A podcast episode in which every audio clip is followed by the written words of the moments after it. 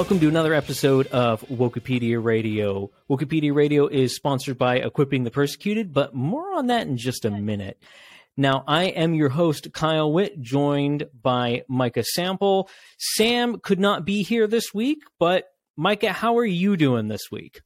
You know, I'm doing pretty well. Um, I am. I think I'm coming down with a little bit of a cold, but other than that, Mm. I've had a really, really good week. Uh, the Lord has blessed me greatly, and I'm uh, excited to be here and talking with you about what we're going to talk about. I'm excited to have Judd on the show. Oh, you you jumped the gun there. I now did, they know yeah, the cat's out of the bag. that. Yeah, the cat's out of the bag, guys. We have Judd Saul with us today. Um, he's going to Yes, be talking with us about uh, equipping the persecuted here um, and the things that are going on in Nigeria. Um, very, very Mm, important yes. stuff. As Kyle said, we are sponsored by Equipping the Persecuted. Judd, how are you doing today? I'm doing great, fellas. It's good to see you. It's good to see you, man. Good to see you. Now, I, Judd, I want to set something up uh, for the audience for just a second because a few weeks ago we had Eric Townsend on the program. Phenomenal Mhm. interviews. If you missed those, go to YouTube, go to Spotify, go to any place that you can get podcasts, search Wokepedia, uh, find our episodes with Eric Townsend. They are amazing. But we talked about the work that he's going to be doing in Nigeria, where he's going to be not just providing medical supplies to people in Nigeria, to the uh, watchmen that you have there watching over the different projects, the orphanage you have, uh, and the workers that you have. But he's going to be giving them professional first responder quality training to really care for people's lives, to Yes. legitimately save people's lives, to empower them to do that, not just with weapons to scare off attackers, but to tend to the attacked. This is phenomenal work. Now, we have you on because you wanted to talk a little bit about that trip and some of the needs that are are there with it. So, do you want to tell us wh- what's going on? What what help do you need to accomplish the work, and really give us a picture of what the work is? So, um, to update the audience on what we do at Equipping the Persecuted, uh, it, it, it says it in our name. We equip persecuted Christians. Um, we try to respond within 24 to 48 hours of an attack uh, with food and medical aid. Um, try to get medicine, local doctors. Uh, if there's wounded that need to be treated, we try to help them out.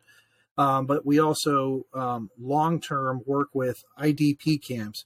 So after a village is attacked, uh, they're displaced from their homes. They have to go somewhere. So they call them IDP camps, internally displaced persons, which is which is essentially a internal refugee camp in their own country. They're just moving an entire group of people to Yeah. another state, another area to live, um, uh, but they're pretty much kind of stuck uh, in those camps. And so we've seen a great need to uh, help them uh, any way we can, uh, whether it's food, medicine, uh, everything else, and um, everything we do is uh, presented with the gospel. We just don't go do, you know, do good uh, things Mm. just for other people, but we also get everything we do comes with a gospel message. And what a way to reach people, uh, help them in need and present the gospel. And you see a very receptive people. One, people that are already Christians uh, have a renewed hope and uh, shows that there's other Mm. Christians from across the world that are willing to come out and help them and, and, and show God's love to them. And uh, also to unbelievers that are um, looking at the sidelines, we show them and demonstrate what God's and Jesus's love is really about. No, I mean the, the work that you guys are doing is, uh, I mean, inspiring is a lame word to use for it because it shouldn't it shouldn't be just inspiring to us. It should be normal. It should be the normal response of Christians for not spe- just those in need, but especially when we see our brothers and sisters in Christ in need, to just be willing to go across the world to care for them. Uh, they are our family. Uh, now, there's a lot going on. So, can you update kind of what's the situation? You talked about the the camps, you talked about attacks, but can you fill people in a little bit on what that looks like? So uh, while we're while we're going to be there, uh, we helped a camp out uh, a while back with a uh, medical intervention.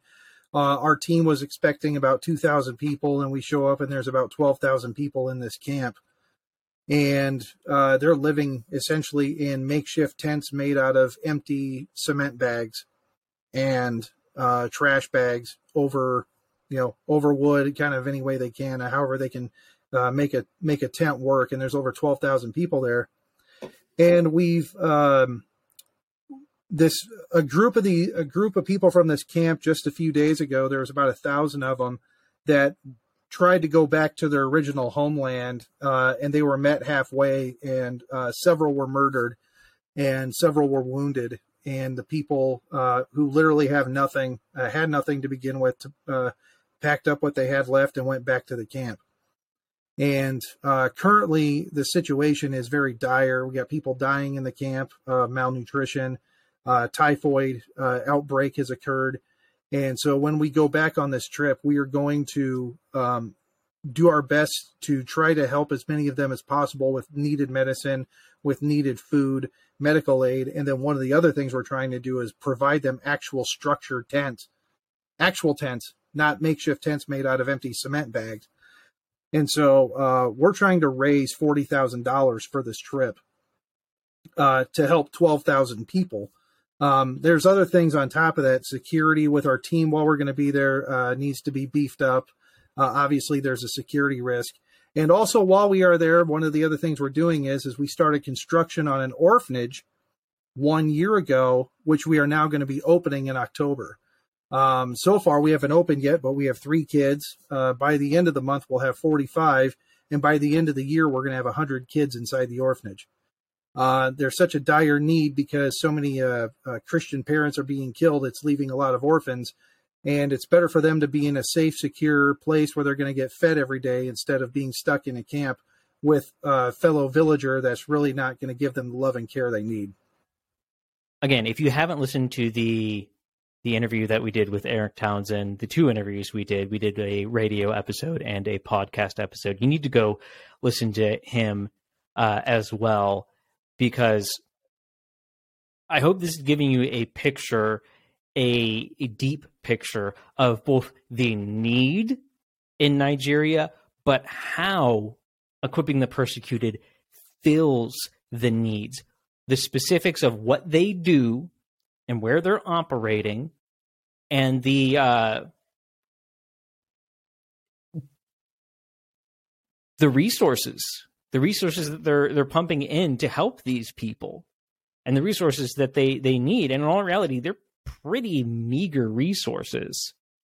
Uh i'm talking about the the the money that equipping the persecuted needs to take care 12,000 people building an orphanage having guards, getting them uh, medically trained to respond uh, in need, that's a lot for a little investment. Yeah, say we're trying to raise forty thousand uh, dollars for this for this one trip while we're there to effect as much change as possible. But like uh, with Eric and what we're what we're doing with him is he's training uh, leaders of some village security teams on medical trauma response. I mean, they're going to get better training than the police and then even some of the military in the area on how to address and take care of the wounded to try to help save some of these lives. And not only are we training them, we're giving them equipment to be able to respond and for the training. So it's not just it's not just training them on the methods, we're giving them the equipment to use to do this with. And uh, t- to me, it's common sense. It's it's very common mm. sense, practical, or n- meeting practical needs of the people.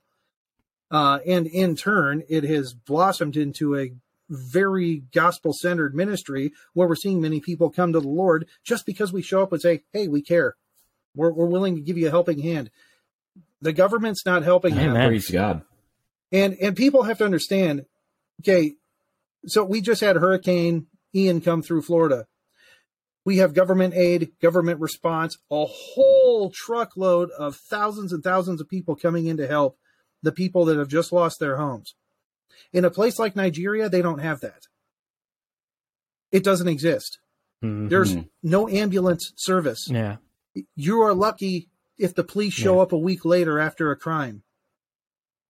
I mean, There that- is no fallback. There is no government assistance for these people. The only the only help that they have is us and is fellow Christians paying attention to what's going on and giving up a, a little bit of resource to help these guys out.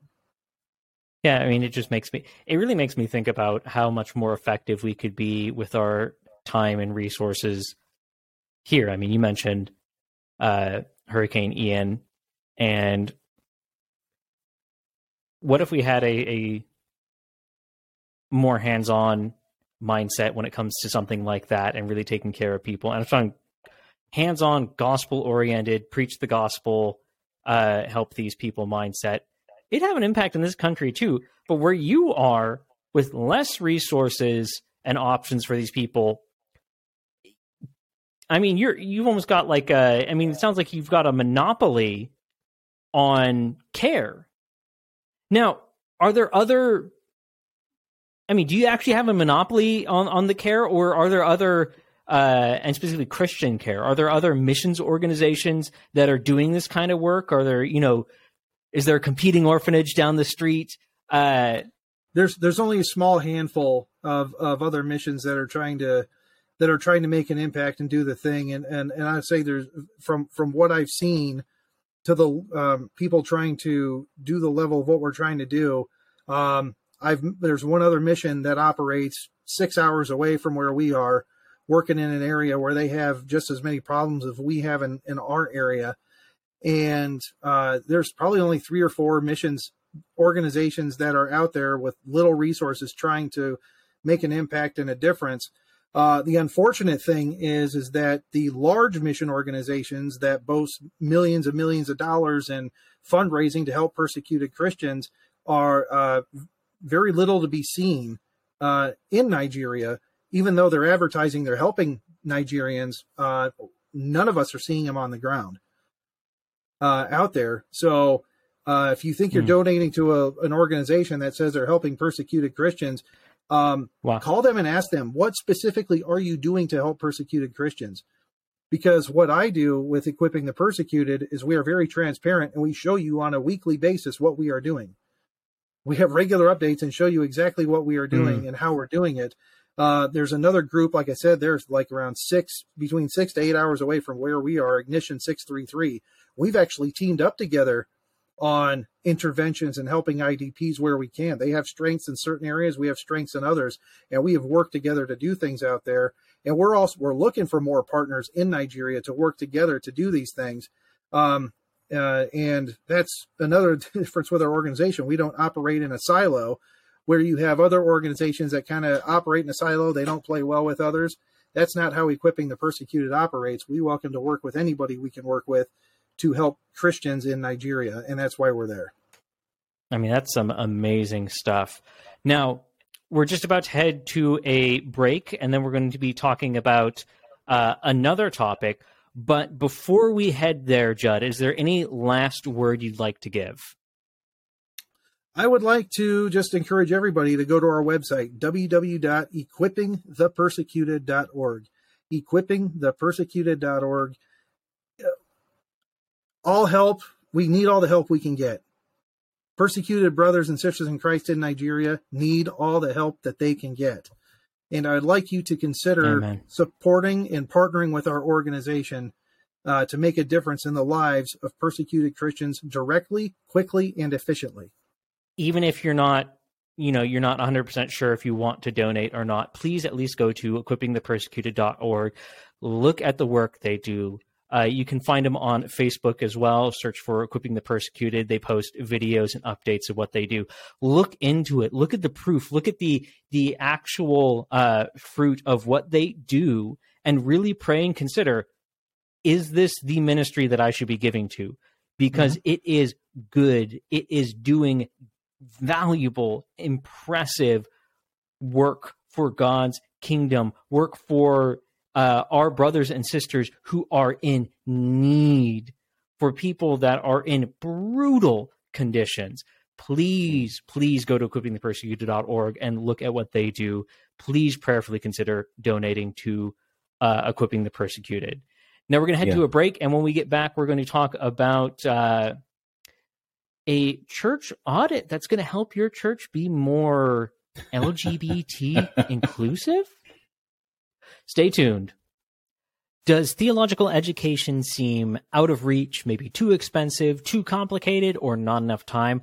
Well, I'd encourage you to go check out russelltfuller.com. Again, that's russelltfuller.com. Dr. Fuller is using his phenomenal, phenomenal gifting to provide reasonably cost and very easily accessible theological education to anyone in need. Welcome back to Wokepedia Radio. And like I mentioned in the first segment, we're going to be talking about gay Christianity and how your church can be more inclusive. We're going to be looking at the Living Out Church audit. Uh, Mike and I are just going to quickly share you the 10 points of the Living Out Church audit. Now, this is not some random uh, openly liberal group. This is a group that pretends to be or claims to be conservative, orthodox Christian, uh, specifically evangelical Christian. Uh, they are promoted by a whole slew of uh, evangelicals, uh, woke leaders, obviously. And this audit was launched in conjunction uh, with a conference they did with Tim Keller and was promoted by Tim Keller. Now, we're going to, like I said, we're just going to quickly give you the 10 points of the audit and make brief comments, but we just want to see, show you kind of what's coming down down the line. Wokeism doesn't stop at racial issues. There's a whole slew of uh, spawns of critical theory, not just critical race theory, but you have critical gender theory. And in this case, you have queer theory and you have Christians, woke Christians, trying to reconcile these things. So let's see what their opinions are and quickly give you the 10 points of the audit. Number one, your church family meetings include people who could be labeled LGBTQI plus slash are same sex attracted. Now, I hope that's not true and you're supposed to rank these on true, false, or not sure. I hope that's not true. Now, do, might your church have people who are tempted with same sex attractions and resist that? Resist the temptation, not just to act on the temptation, but resist and deny the temptation? Yeah. But if you have people in your church that identify as LGBT, identify as same sex attracted, well, you're failing what the Bible says. Because in Corinthians, when it lists sins, including uh, homosexuality, it says, Thus were some of you, not thus are some of you, thus were some of you. So that's the identifier that the church should have, not do you have people that identify this way, but have left yeah, absolutely. Well, it's just one of those things where our identity is supposed to be in Christ. And so, mm-hmm. moving on to number two, it says this derogatory language or stereotyping attitudes towards anyone would not be tolerated either upfront or in conversation between church family members. True, false, or not sure. Well, the reality is this the Bible gets to define what is and is not acceptable speech. You don't get to define yep. it on the basis of your perceived identity, especially if that perceived identity is something that is rooted in sin and, and yeah. something that the Bible clearly designates as sin. So, for example, the word sodomite, the word sodomy, um, that would be considered derogatory language by LGBTQ plus whatever sorts of people. Um, but the reality is that's a that's a biblical term. And so um, it is important that we define our words based on the Bible and not based on offense taking um, from sinners. Yeah. Yeah, and they're not they're not clarifying where the offense is coming from. Are they saying that it's objectively again, biblically objectively derogatory, offensive language, or are they saying the worldly definition of that offends me, therefore it is offensive language? Uh, it's subjective. But number three, all in your church know that we all experience sexual brokenness and all are being encouraged to confess their own sexual sins. Now, the 10 points of this are going to contain a lot of this things that are true, but they're going to lead to another point further down that they're using that true statement to get you to then accept something false. And yes, because of the fall, we're all broken, we're all sinful, and our desires, even sexually speaking, are broken. We don't naturally pursue God's design. So, we, yeah, we need to confess our sexual sins. Some are worse than others. Some are more miss the mark more than others. But yeah, we all are broken in that area and we all need Christ, our new identity in Christ, to reject our sinful sexual desires and live in a proper biblical uh, live out proper biblical sexuality within marriage not based on the selfish satisfaction of desires. It, but again you'll see where they go with this. Yeah absolutely. I mean the reality is that yes we should confess the sins that we have um, but that is the point of that is repentance. It's not dwelling on them. Now, number four says this: same-sex sexual relationships are never mentioned in isolation from other sinful patterns of behavior or from forgiveness offered to all through fi- faith in Christ crucified. True, false, or not sure.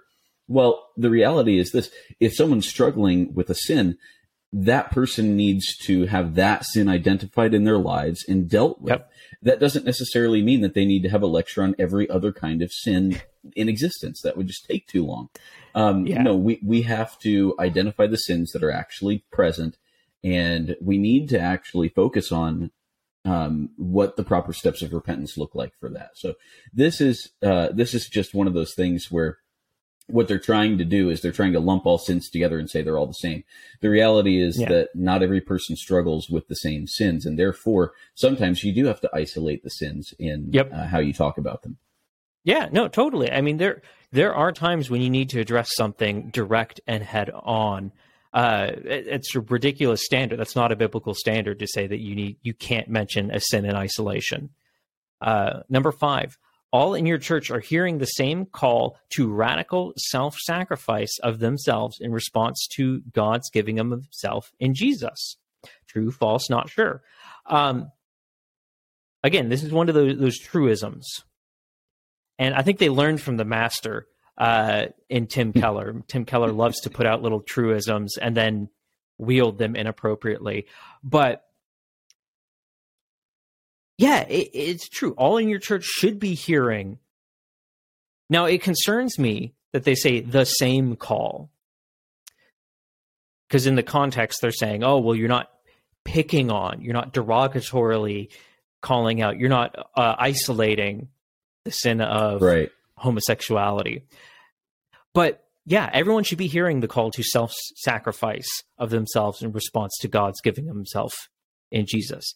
Everyone should be hearing that. That's so base level. There's not really much else to say on that, but pay attention to where they go with that because they're doing another setup. Yes, they are. And then in number uh, six, it, it also says this all in your church are encouraged to develop an identity founded first and foremost on their union with Christ. Okay, that's that's another thing that they're trying to make it set up. The mm-hmm. reality is this: yes, that should be true, but here's where they are implying something that is false. You cannot have an identity that is founded at all in sin and then say that your identity is first and foremost in Christ. Yep. You just can't. That's not yep. how it works. When you become a new creation, your identity is then in Christ. It is not in the things of the flesh. It's not in sin. And so yep. the idea that you have to have it founded first and foremost on the union with Christ, well, no, you, you, you need to have it first and foremost based on the union with Christ. And you have to recognize um, the fact that sin no longer uh, is something that you're identified with.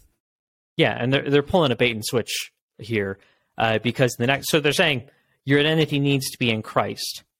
Uh, and they're hoping you don't realize that in the next one they say the opposite. They say your identity should be your your identity is linked to something else. Number yep. seven, a godly Christian's sexual orientation would not prevent them from exercising their spiritual gifts or serving in leadership in your church.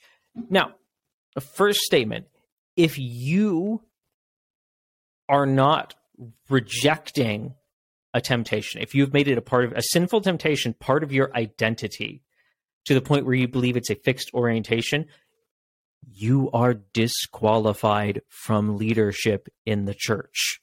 Yep. You fail the list of qualifications that are put out there. Yep. Uh, now, the other thing, the, the, the, bait and switch I mentioned, they say, "Are oh, you everyone's understanding their identities in Christ. Good, that's where it should be.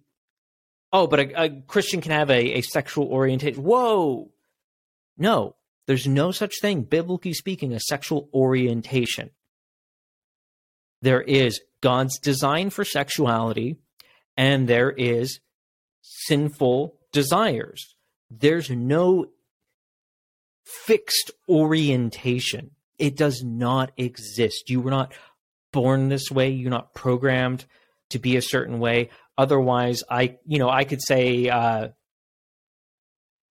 I could say that I'm called to, you know, heterosexual sinfulness. I uh, say something like, "Well, I'm, I'm just, a, I can't help it. My my sexual orientation is just like pornographically inclined, or hmm. inclined mm. to uh, sleeping around, or you know, something simple of well, I can't help it. God just made me a liar.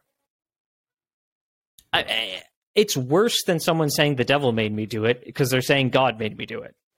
Exactly. And then this feeds into the eighth uh, one that we've got here. It says this God's gifts of either singleness or marriage are equally promoted, valued, and practically supported in your church family's life together. True, false, or not sure.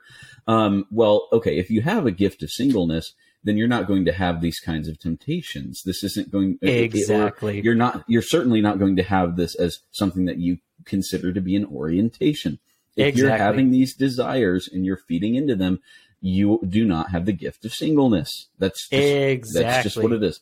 Um, and so what they're trying to do here is say that you know if you have a sexual orientation that is wrong, um, then that's okay, just as long as you don't physically act on it. But I mean, the reality is this you can not physically act on your desire to steal, but your desire to steal is still a sin. It's called yeah. coveting.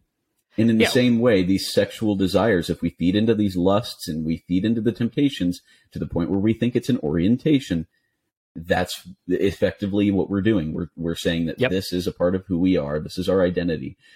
It's not. For a Christian, yeah. it's not. They're redefining or confusing or however you want to put it uh, desire and temptation temptation is not sinful but a desire is sinful and if you allow that desire to persist it will lead to corruption that's what exactly. christ was getting at when he talked about you know committing adultery in your heart or committing murder in your heart uh, Number nine, church family members instinctively share meals, homes, holidays, festivals, money, family life with others from different backgrounds and life situations to them.